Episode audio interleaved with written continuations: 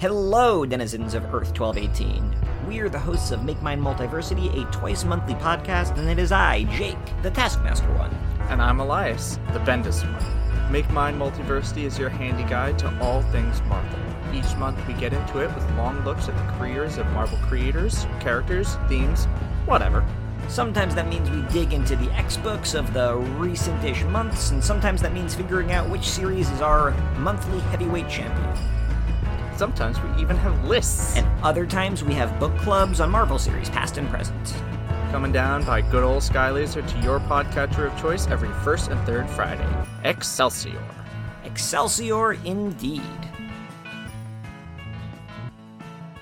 A long time ago, in a galaxy far, far away.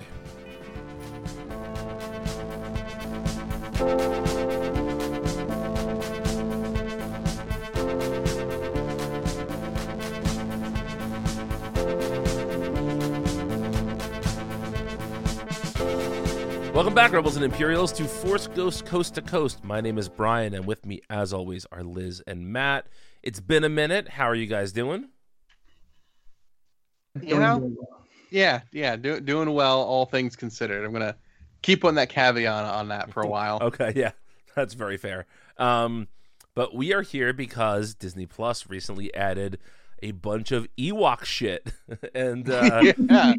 so we're starting with the first Ewok film, uh, originally called The Ewok Adventure, subsequently retitled Caravan of Courage, an Ewok Adventure. This was a made for television two hour broadcast film on ABC. It premiered on November 25th, 1984, before Matt was even born.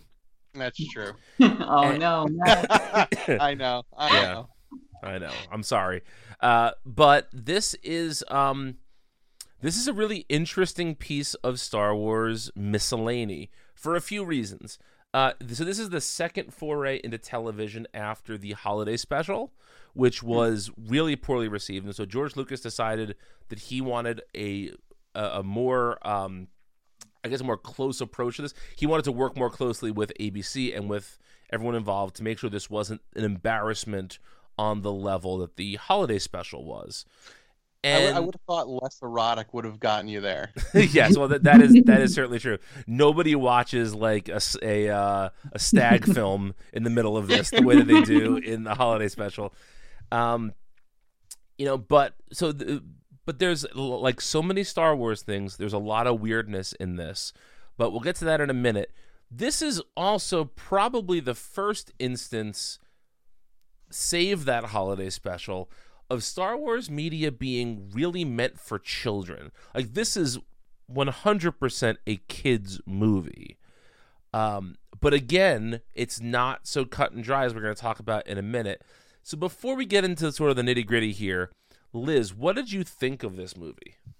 All right. Well, I, I went into this um, really only ever hearing from, I think one of my friends had seen these Ewok movies, and he would ask me for years if I had ever seen them. Um, and I had said, obviously, no. Um, and then I texted my brother, Mark, before watching. I was like, have you ever seen these, you know, Ewok movies from the 80s? He said no, because they definitely came out before he was born.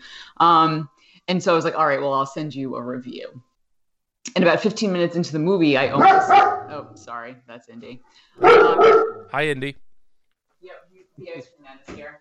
Um, I almost uh, texted Mark and said, "Don't don't bother watching. That's my review." Okay. Um, Oh. after I um, started watching, I, I, I- I- you know, I, I feel like I, I came to you know appreciate some things, but after the movie, I still texted Mark, "Don't bother watching."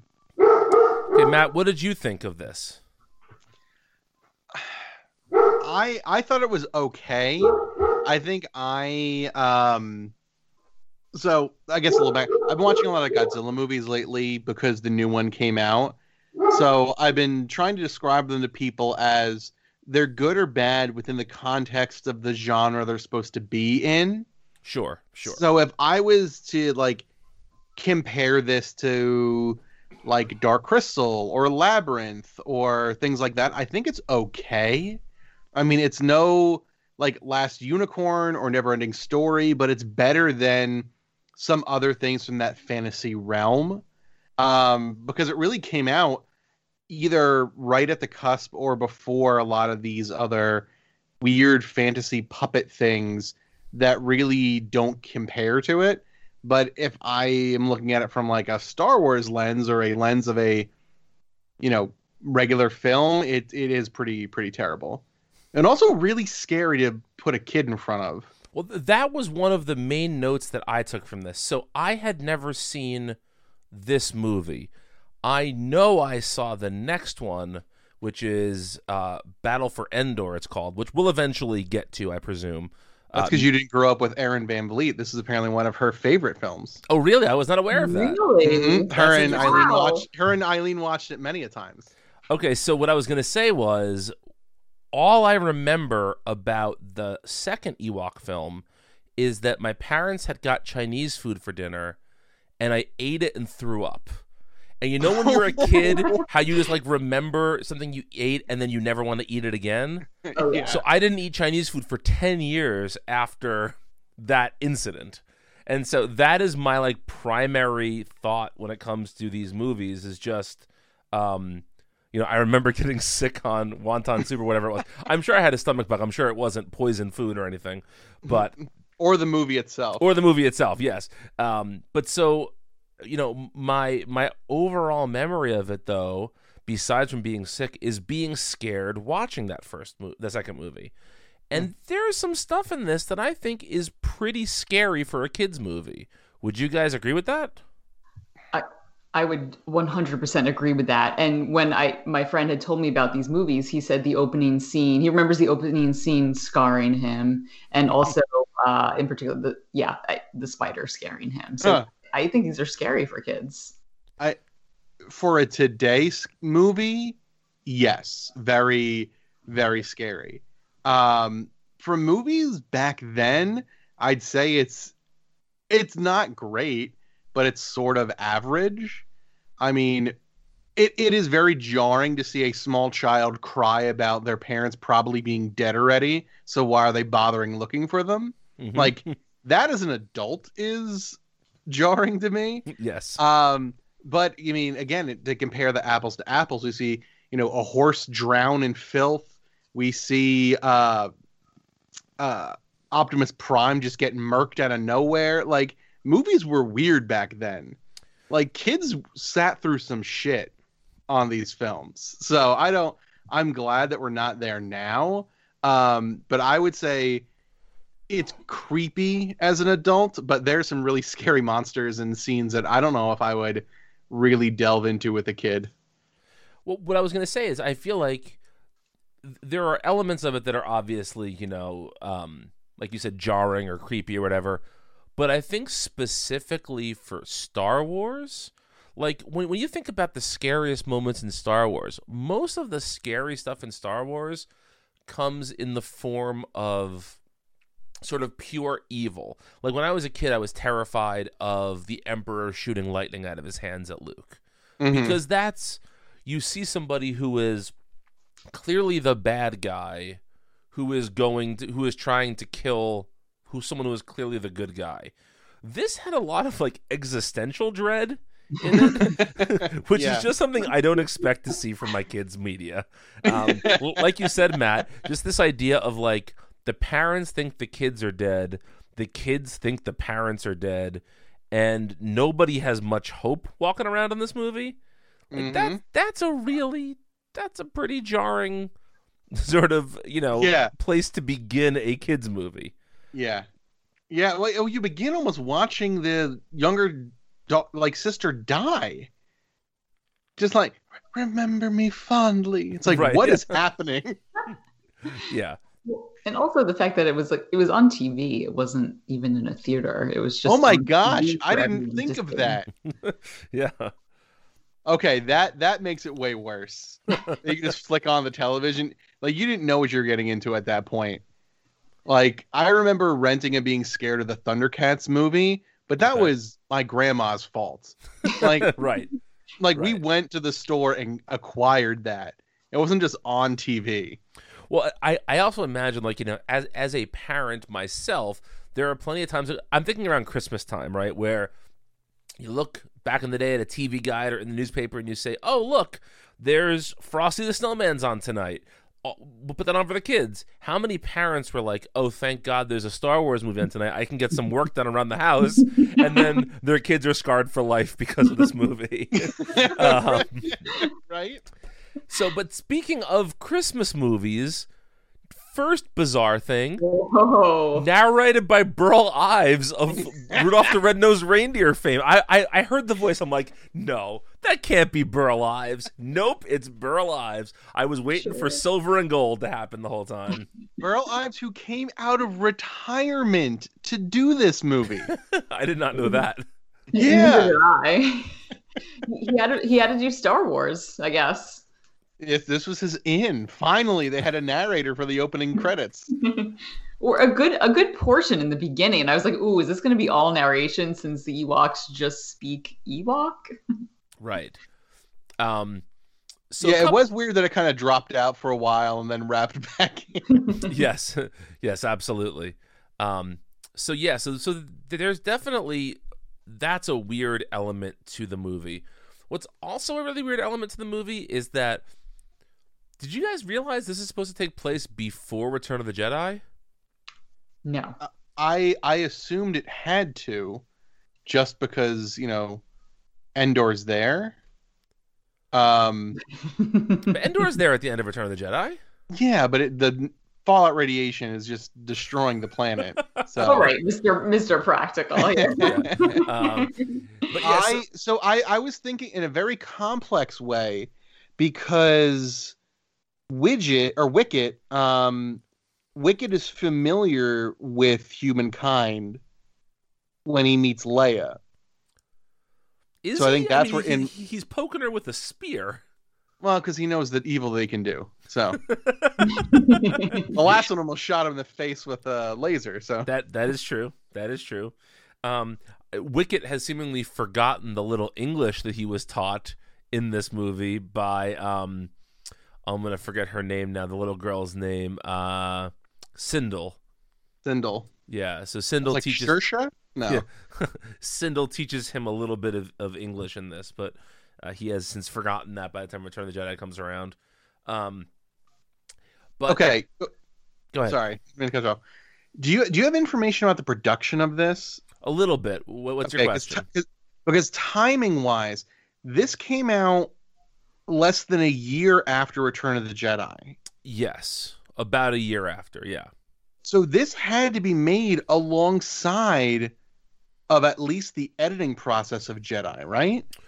Um, like what what is the overlap of the production of these two films? I don't think there's as much overlap as you would think Okay. because I think that this was produced pretty quickly. Yeah. Yeah. Um, I mean it, it's shot like um you know what it reminded me of look wise, I mean before all the labyrinth stuff um was uh the gods must be crazy. okay, I could see that. Sure. Where it's just like here we're outside and we're shooting things with a handy cam and you guys just kind of do it. And you're like, okay. well, one of the things I was going to talk about was how you know we are we are told multiple times in Return of the Jedi that what kind of a planet is Endor? It's a forest moon. It's the forest moon. Yet we see a lot of this moon that has no forest whatsoever. And they keep And- referring to entering the forest. I'm like, how do you enter the forest when you that's all that it is? Yeah. There's, there's a lot of farm life for a forest moon as Mhm, well. mhm. Yes, yes. There, there, there is some. Uh, there are some mountains and things. It, it just seems to me like, An arid desert with uh yeah, with battery acid um pools for no reason like that part of it for three seconds i don't know yeah. It's it's very strange. Some of the decisions are very strange in terms of how the uh, how the planet is presented. But you know, okay, whatever. I guess. Um, it, but it's so weird that it, it was made coinciding with J- jedi essentially like they, these things weren't mysteries you didn't know you were going to go in another direction right, right. I- I Um, guess continuity wasn't the main goal in that in that instance. I mean, you, you got to realize like this is also a time before everything being released on home media, where lots of things were seen once and then never again. And Yeah. so I'm sure that there was some conversation about how seriously do you want to take part of this? And people were just like, this is a movie for kids that they're going to watch once and that's the end of it.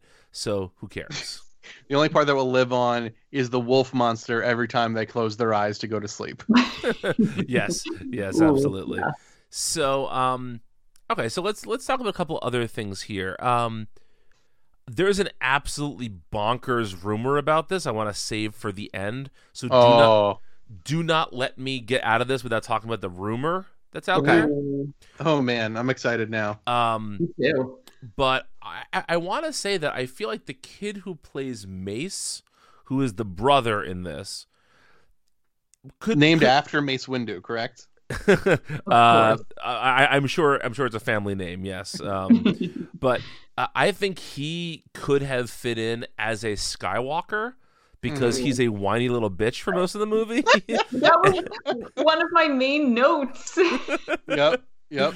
uh, how how he is just like he's angsty and he's whiny and he's he's he does his best. Like I, I you know, he's trying to he's for, he's dealing with more than any kid his age should probably have to deal with. It's a lot on his shoulders watching his little sister die after they get kidnapped by these rodent creatures. Yes. so you know, in his defense, you know, I would probably be cranky too. Um, but He's also really dumb. The fact that the his, Well- his act of saving his family is to crawl into the cage with them. Yes, yes. I, I also don't understand how they get the rope up there. But then an Ewok has to climb up the rope to just put another person into the cage before climbing down. It, it's not. It's not the best plan. No, Yeah. no, it, it- it's certainly not the best plan. Um, but you know, but like I said, you know, so so I, yeah, I cut Mace some slack here because you know he is he is going through some shit, right? Um, but but it's also interesting how this is before. So there comes a point in Star Wars, sort of um, like ancillary media, where you begin to see certain things be figured out. Like for instance, initially you see Obi-Wan dress a certain way and then in the prequels you find out that's how all Jedi dress. And so some things get like hyper specific with with the way people dress and all that. But it seems like during this time there was just like four different ways that people dressed and it kind of doesn't matter like what their like profession or c- planet of origin is. So like Mhm. like Mace is dressed like a starfighter. Like he's Oh, dressed yeah. like he should be Mhm. piloting a ship for the rebellion, even though he's a tween. Like it's, Yes. it's it's very strange how that works, but you know this is before things like that were really figured out, sort of in house at Lucasfilm. Um, so he is he is dressed a, a little strangely throughout this. I feel like it's just a leftover costume from Jedi they just had the kid wear. Yeah, I mean that that that seems very likely here. Um, so I, I guess let's let's talk about the plot for a second here. Liz, can you like summarize the plot for us? Oh man. All right. So um, the plot of the entire movie. Yeah, just All give us like the general broad strokes. All right, so here we go. So, uh, in the beginning, the opening scene, we see two adults land on this planet. Um, it is, in fact, the forest moon of Endor, and there are some trees. It seems foresty. Um, and they encounter a giant, scary beast. Um, and that seems to be, you know, the opening scene. And that's where we head to uh, the Ewok portion of the movie, um, in which we meet these two children Mace, who we've mentioned already, um, and Cindel, his younger sister. Um, and it seems as if Cindel is not doing well. Um, and the Ewoks. Whatever gives you that impression. she, well, she talks about well dying. I it was- it was a- it was a real example of understatement there. and um, the Ewoks seem to be able to nurse her back to health. Um, they do, uh, Mace and the Ewoks do on a journey to try and find some sort of, uh, is it a magic elixir of some sort? Um, it's the sap of a magical tree, Yeah. which oddly enough is just like a tree on the side of the forest. It's not like a big tree of any sort. it's just like Yeah. a tapped maple tree. Yep. Yeah. Um in order to help uh, nurse her back to health, it seems. Um, and uh, you know there is some interaction between uh, the children and the Ewoks. They do teach the Ewoks, uh, you know, to speak a bit. Um, it, Mace, as we mentioned, has I don't know if conflict maybe is the best word with the Ewoks. Also, um, some angst um, as well, and uh, these uh, children decide to go on a um, quest or an, or perhaps join a caravan mm-hmm. to go rescue their parents once they figure out where they think they are, which is a part of Endor where the Ewoks do not venture. Um, so they do gather a band of Ewoks um, with them.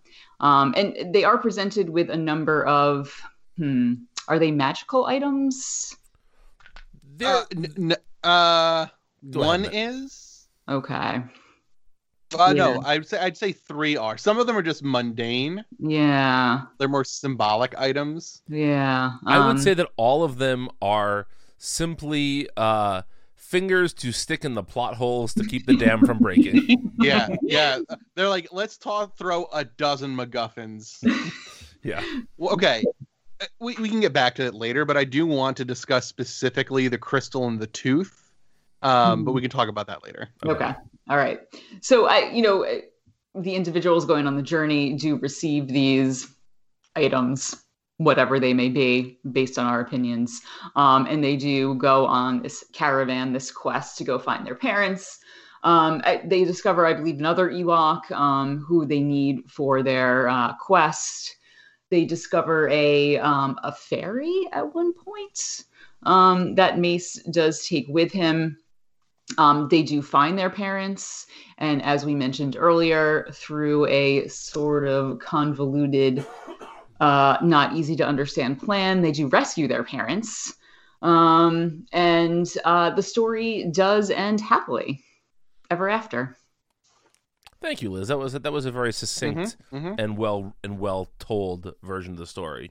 Thank you. Um, so uh, a couple of things that I wanted to to mention here. I am sort of shocked that we haven't gotten more with either Izrina, who is the little fairy, or the Gorax in sort of the broader Star Wars media over the last few years because we've we've seen Star Wars loving to bring back weird things from its past. Mm-hmm. And mm-hmm. it turns out that have you guys watched any of those Forces of Destiny cartoons? No, I have not. No. So, so those short, they're like they're short little cartoons. Apparently, the Gorax is in one of those. Oh. So I was wrong. As they they have brought that back, and it seems like uh, Izrina has been in at least one book. Oh. In in the legend stuff. So the stuff that's now no longer in canon. Oh, okay. Uh, and there's also, um, I believe, both kids, but I know for sure Cindel also appeared in one of those now no longer canon novels. Mm-hmm. Um, which I guess kind of makes sense. Like these characters, there and these characters. We should say all the human characters return for the second movie, which I was not mm-hmm. aware of. So um, it doesn't it doesn't surprise me that there are people who probably loved these movies as kids who would be very jazzed to see these characters show up again in some other sort of media. Um, but I'm sort of surprised we haven't seen more from this. But again, The Mandalorian hasn't been to Endor yet. We'll, we'll, we'll wait. I'm sure that'll happen eventually. Not yet. um, so um, I, I was also kind of taken aback by how emotional they have Mace get towards the end of the film. Like mm-hmm. I, I don't know any of these Ewoks names aside from aside from Wicket, right? But there's there's the Ewok that dies mm-hmm. sort of mm-hmm. at the very end and and he gives Mace his axe and and Mace gets like legitimately sad about this and I feel like mm-hmm. they went, they took the kid from being kind of a dick to being I mean truly emotional and not in the I don't mean that in a bad way. I mean they kind of showed like a, the breadth of emotion of this character and I was sort of taken aback by it. I mean he look the, the kid is not going to win an Oscar anytime soon. but I think that I, I was just I was im- sort of impressed with the emotional depth they were going for here. hmm Yeah. Even even if it's kind of a swing and a miss, I'm just I'm impressed that they went for it at all. Yeah, I agree. And I feel like, especially, you know, if it's a movie intended for kids, I feel like eh, that was probably a, a good move. And maybe it, it would work better for that audience as well. Maybe not for adults like us. Sure, sure. Yeah. Um before we get into the Ewoks themselves, did you guys feel that how can I put this? I, I don't want to say that the plot was incredibly thin, but it's it's pretty thin. But I don't know how you really do too much more with Ewoks. Like I feel like whenever you're doing an Ewok centric story, there's a certain amount of just there's going to be a lot of squeaking and squawking and silly walking around. Were you expecting more plot from this, or was this about what you expected? I, I don't know what I expected. Um, and I do think the plot was very simplistic, but I feel like it, it worked. And maybe that's why I liked it too. It wasn't too convoluted and they didn't try to do too much. It was pretty basic. It was easy to follow. Um, and I, you know, I, I feel like it worked for what it was for the Ewoks. hmm Yeah, I'd it's probably on par for what I was expecting. it it it just it struck me as an interesting um sort of how can I put this? I I was I was expecting there to be more motivations for different characters, Hmm. but I feel like the motivations are just very pure. It's just the kids want their parents back. End of Mhm. story. And the Ewoks are willing to help. End of story. I thought there'd be more Yeah. reason for the Ewoks to be um to be invested in this. Hmm. the the Ewoks, uh, e- comparing this e- and Return of the Jedi, their motives are, I want to say they're they're they're undiscernible to a non Ewok. they it's not exactly clear why they do what they do. Why do they take the kids in the first place? I don't really know. Um, the key thing we real we know is that if the kids had stayed where they are, the parents would have found them. That's said multiple times Right. but whatever. Um, they then end up helping them, um, end up coercing other Ewoks into this possibly death trial to rescue two creatures from a race they've just met. So, um, but take it with a real utmost mystical importance. Um, it, it's kind of like the the same way where they you know, find a metal god and decide to go to war against the people that have been oppressing them for Lord knows how long. So they're they're their own people. It it just felt to me that like it, it just showed that the Ewoks were innately good in some sense. They were willing to help these kids out, even if it meant one of them was going to have to sacrifice their life at the end. Mhm. And one of them, Mace, was kind of a dick. Yeah. yeah. Um And in the end, he learned from the Ewoks. I mean, you know, he was emotional at the end. At least we got that change. yes. That show he yeah. Well, in the beginning, he they they bring his sister back from the brink of I guess like a fever death, uh, malaria. I don't know what it was. um, but then immediately his you know perfect European conqueror instinct is I'm gonna get my gun and we're gonna leave these animals in the dust and we're out. And it's like wait what? Yeah. they just you, you just were crying to them please save my sister and now you're like we're done they're animals i'm over it it's like okay And that was an interesting aspect too, I thought. Every time he rarely tried to use his gun, but when he did, the Ewoks are very wary of it and rarely did it work. mm-hmm. Especially at the end, like I think against the spider, he tried to use it. It didn't work. They used, you know, one of their weapons that worked. Um, I thought that was an interesting element as well. yeah well eh, and in star wars in general ewoks do represent the kind of force of nature um which is I, I guess just kind of a fantasy trope that crept in at some point into the Star Wars universe. It's very much, you know, the Ents take on Isengard, um, or any other, you know, elves reclaiming the forest, things like that. That's kind of what the Ewoks represent in the battle for Endor, at least.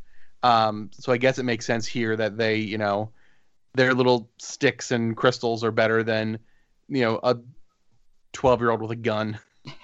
Yeah, and uh, this story felt almost more like a fairy tale to me, or seemed like it fulfilled Oh, more, yeah. you know, the uh, the tropes or the definitions of a fairy tale than, you know, sort of sci-fi or anything, even just Star Wars. Um, Yeah. So, um, what else do we want to talk about before we dig into this? Um, I don't know. I, th- I think the re- the rest of it is it, it exists as a weird fantasy movie if you look at it from you know arm's length away, very much the same as any of the others that came out in that eight year span, I guess, from well, like eighty two to ninety, or maybe even like eighty two to eighty eight. There's like a thousand of these things, but if you look closer, it does get even weirder. So All right, so you guys ready for this bonkers rumor? yes. yeah, So I feel like I don't, I didn't read too much into this because I, I don't know if something happens in the next movie that would maybe um, make this make a little bit more sense. But there's a rumor out there that Cindel is Captain Phasma. What What? what Yes. you. How, how, how does she make that turn? what? How does this? I, Is there su- what what what's the support? So the, I mean, with as much backstory as I know of Phasma, it could be. I don't know. Like, yeah, like. I mean, they I both read have equal. I read an entire Phasma novel, and it kind of picks up like later on in her life. And so, I mean, I don't really know. Again, I think we have to watch the next movie and then maybe dig into this more. Is this where her dark turn takes place? Is in the next film? I don't know, you know, um, but it, it just seems to me like we've talked about on the show before about how Star Wars fans are obsessed with everyone being somebody. Mm. Like, there, there's never just a new character. It's always Yeah. someone's lost something or other. Um, but if this was truly like the inspiration for Captain Phasma, that's a bonkers, b insane.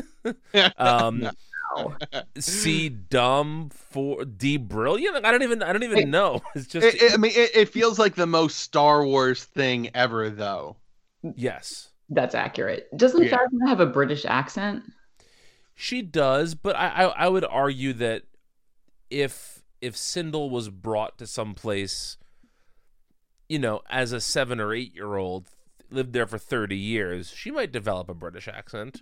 That, Yeah. That's fair. You've heard Madonna uh, talk. I ha- yes, I've also heard Gwyneth Paltrow. So Yes, Yeah, yeah, exactly. oh. right.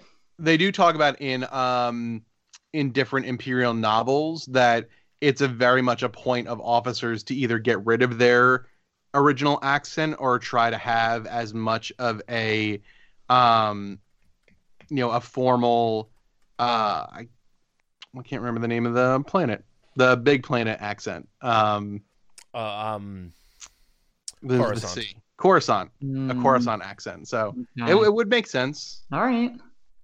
Huh. so I'm not saying it's true but Right, I'm saying it you know it's It's plausible. plausible.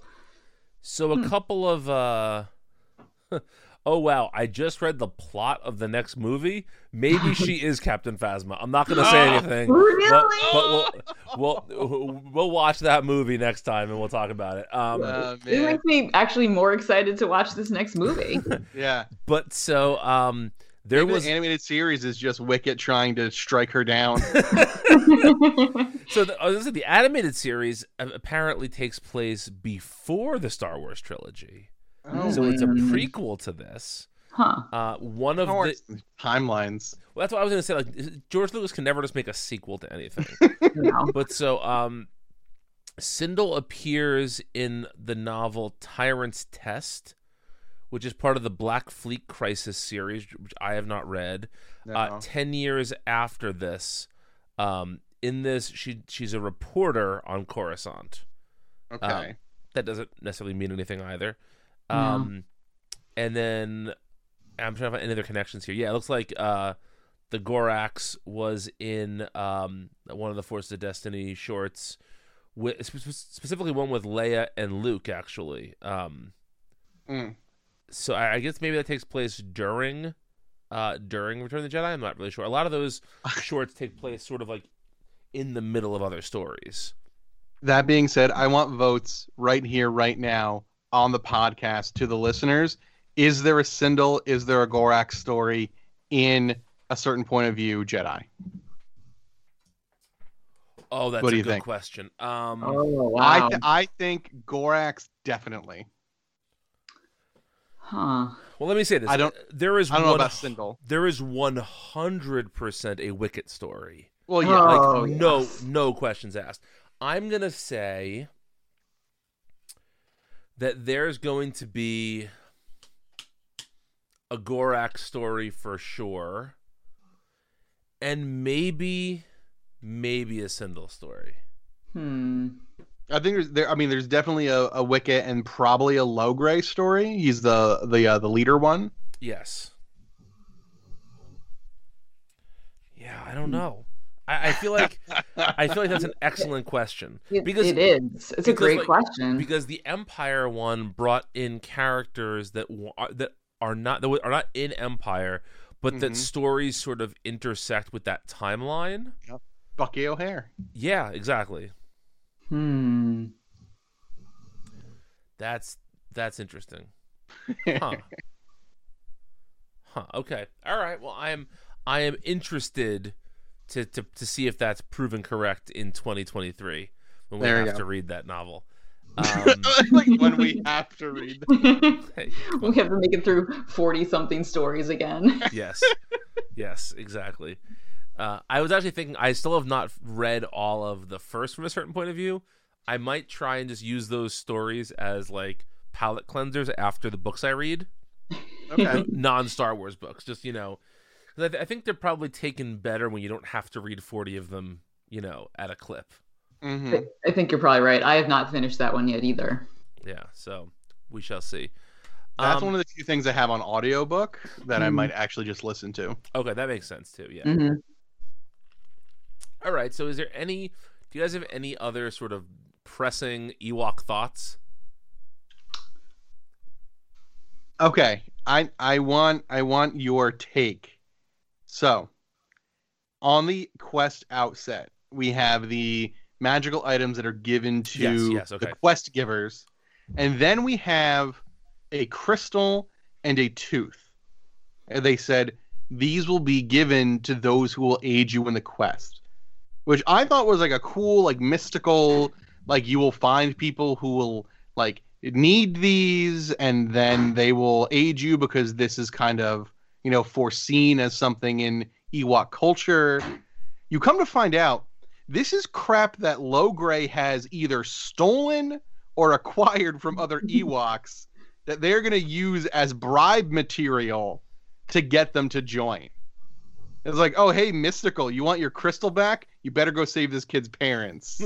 so he's giving them like, um, I don't- I don't know, like bribe materials to get other Ewoks involved. I don't. So how do you think Logray came into possession of these? Do they owe him a favor? Maybe. Is this like a shadow type of situation? Oh, that's interesting. I, I like that you brought in the shadow. yeah. Um, That's like the favor that Logray is calling in. right, or even like the Godfather, like you know. There we uh, go. Yeah. You know, yeah. ha- having maybe on the day of Logray's daughter's wedding, uh, all these Ewoks went to him and asked Yeah. him for uh, asked him for a favor. and yeah. was now He's like, I will back. take your tooth and I will take your crystal. Yes. Uh, look how they massacred my boy. Um, so yeah, that's an excellent question, Matt. yeah. Also, does anybody remember the Ewoks being cuter? I that that was a note I made where I, I, I feel like in Yeah, I, I feel like in the movie, maybe in the Forest Moon, they're in like a lower light. Ewoks cannot be shot in bright light. They're not as cute. They're like like so many things, they're better with the lights off, I suppose. Um, low low light. They need a filter, I guess. uh, but yeah, no, that that, that I, I did I did notice that as well. How so? I I guess they just look cheaper. Like it just TV Ewoks are not movie Ewoks. no no they are No. not. Um, no. Oh boy. Maybe their costumes fit tighter because they definitely were just baggy ass sacks.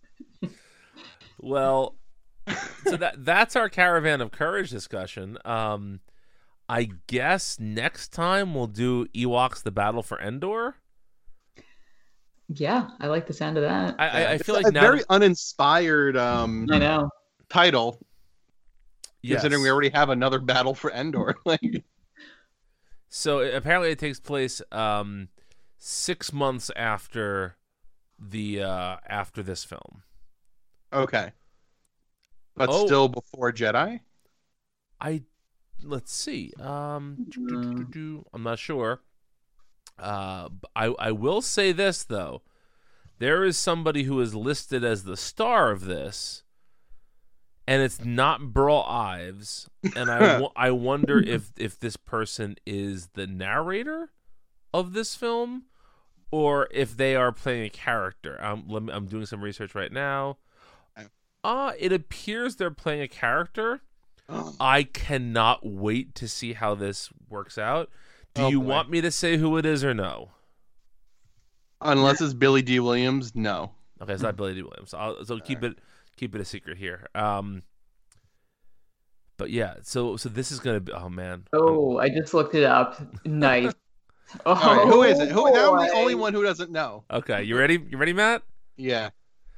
Uh, I'm I'm gonna say one word to you, and the way I pronounce this word will tell you Oh, who it is. man. You ready? Mhm. Diabetes. Oh my gosh, my dog! It's Choppers. Wilford Brimley. Yes. Matt's Oh dog my- bears a bears a stunning resemblance to Wilford Brimley. For those that don't know. He So- does. He does. and in this photo picture, he's holding like a staff. I feel like he's like Gandalfy with that beard. Oh Yeah, my gosh. yeah. Okay. Okay. This is going to be interesting. So next time we're here in two weeks, we'll be back with a look at the second Ewok film, and uh, we'll probably take a break from the Ewoks after this. Um, okay. Just because you know, I don't want to make you guys watch two seasons of a crappy cartoon uh, this this quickly back to back. Mhm. Um, We're gonna dive more into the Wilford Brimley specifically. Yes, Yeah. yes. Um, and I really do. I I am I am flabbergasted by the description I read of this. Mm-hmm. So I, I'm I'm ready to dig in here. Let me say this: if this first film seems dark, just wait till we watch the second one based on the Oh description. no. So oh my gosh. yeah, so we'll see what happens here. But anyway, thank you folks for listening. We appreciate it. We'll be back in two weeks with a discussion of Ewoks: The Battle for Endor. And until then, remember the Force will be with you always.